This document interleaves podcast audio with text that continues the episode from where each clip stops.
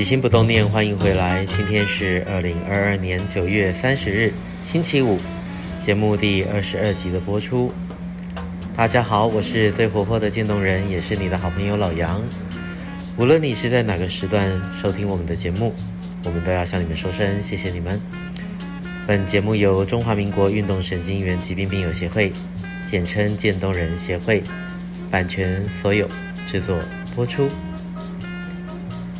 星期一的时候呢，在节目中宣传了我们领爱飞翔未完待续渐冻人科技展，和九月初的特展一样，结合了 ALS 渐冻症、科技、设计三大层面，透过沉浸式互动体验，感受渐冻生命的故事，让参观的民众理解，当你以为渐冻生命只是在倒数计时的时候，渐冻人。正在付出自己余生的体验，带给你们另一个未来。这一次呢，诚挚的、再度的邀请你们一起看见生命的动能，化渐冻为渐动。活动直到明天十月一号为止，在实践大学闵初厅，期待各位再次前往，一起感动彼此的人生。什么是领爱飞翔续集渐冻人科技设计展呢？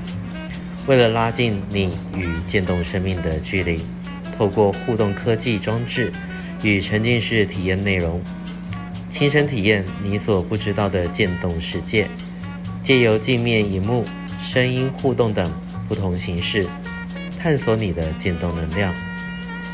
以下为展区介绍：认识我，站在镜面荧幕前，透过聊天的方式，看见病友与家属的人生故事。也看见属于自己的生命醒思，道不出的失落。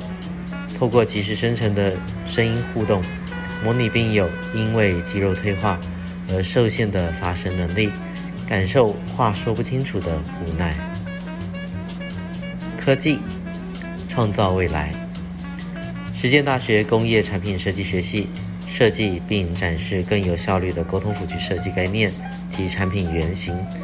带领我们了解因渐冻症发展的科技未来。这次的渐冻人科技设计展同样免费入场参观，地点在实践大学闵初厅，活动直到明天为止，敬请把握机会。再次诚挚邀请各位再度感动自己心扉。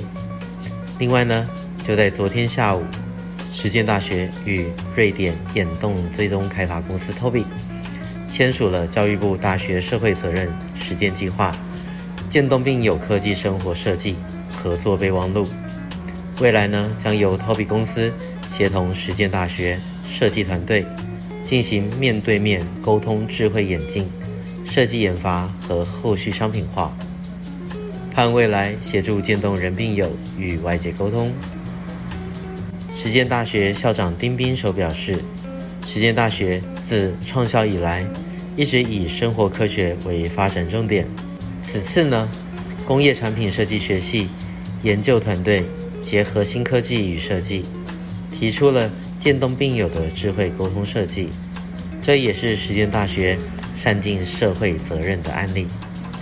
九月初，渐冻人协会举办二十五周年数位艺术展，实践大学副教授卢贞慧设计团队便提出了面对面沟通智慧眼镜的概念。之后呢，陆续接到不少渐冻病友的购买询问。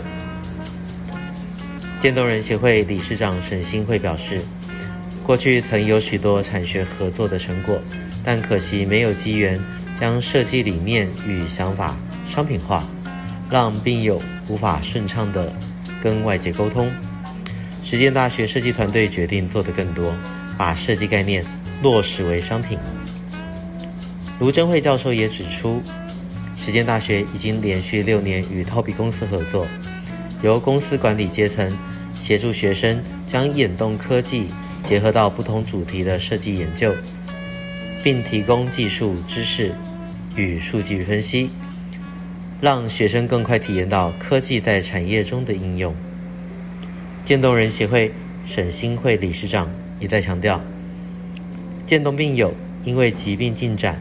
会逐渐失去吞咽说话的能力，还有与外界沟通的能力，就成了极大的问题，这是非常大的痛苦。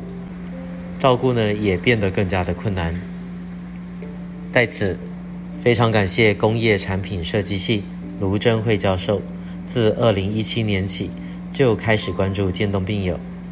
本月初，渐冻人协会举办二十五周年数位艺术展，卢教授设计团队又提出了面对面沟通智慧眼镜设计概念。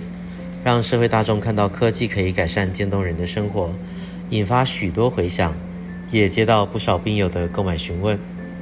渐冻人协会也致力于推动医疗辅具各方面的研究。过去曾经有许多很好的产学合作成果，但可惜没有机缘将设计理念与想法商品化，无法让病友顺畅的与外界沟通。非常感谢实践大学设计团队找到全球知名眼动追踪领导厂商 Tobii 公司，准备将设计概念落实为商品。这将会造福包括渐冻病友在内的许多重症患者，令人非常期待。非常感谢卢教授，更看到渐冻病友生活的痛点，积极邀约设计学院和民生学院的老师们一起投入。特别感谢校长、董事长的大力支持。向教育部提出渐冻病友科技生活设计的大学社会实践 USR 计划，除了日常照护、有效沟通之外，对于渐冻病友的饮食营养、合宜服饰、情绪支持、社会资源和宣导，以及语音银行留下声音的录音技术等等，都将有完善的设计和配套。渐冻人协会乐观其成，并且。无限感恩。就在昨天，我们的病友家属、李监事都特别到场，来表示感谢。非常感谢实践大学设计学院和民生学院，给渐冻病友带来无限的希望和无比的温暖。理事长在此谢谢大家。记得明天就是展出的最后一天了，感受我们渐冻人的不败毅力与科技研发。和现代设计的完璧组合，就在实践大学闵初厅，我们不见不散。好的，以上就是本集节目的所有分享。如果你想认识我们渐冻人的各种大小事，请上网搜寻渐冻人协会，到我们的官网还有脸书粉丝团参观指教，也欢迎留言给我们，说说你心里的话，让我们知道这个世界除了我，还有你们。无论你在哪里，我都在这里陪着你。每周一、周五节目定期更新。我是最活泼的渐冻人，我是老杨。一样，记得要好好照顾自己，爱你们，起心不动念。咱们下次见，See you。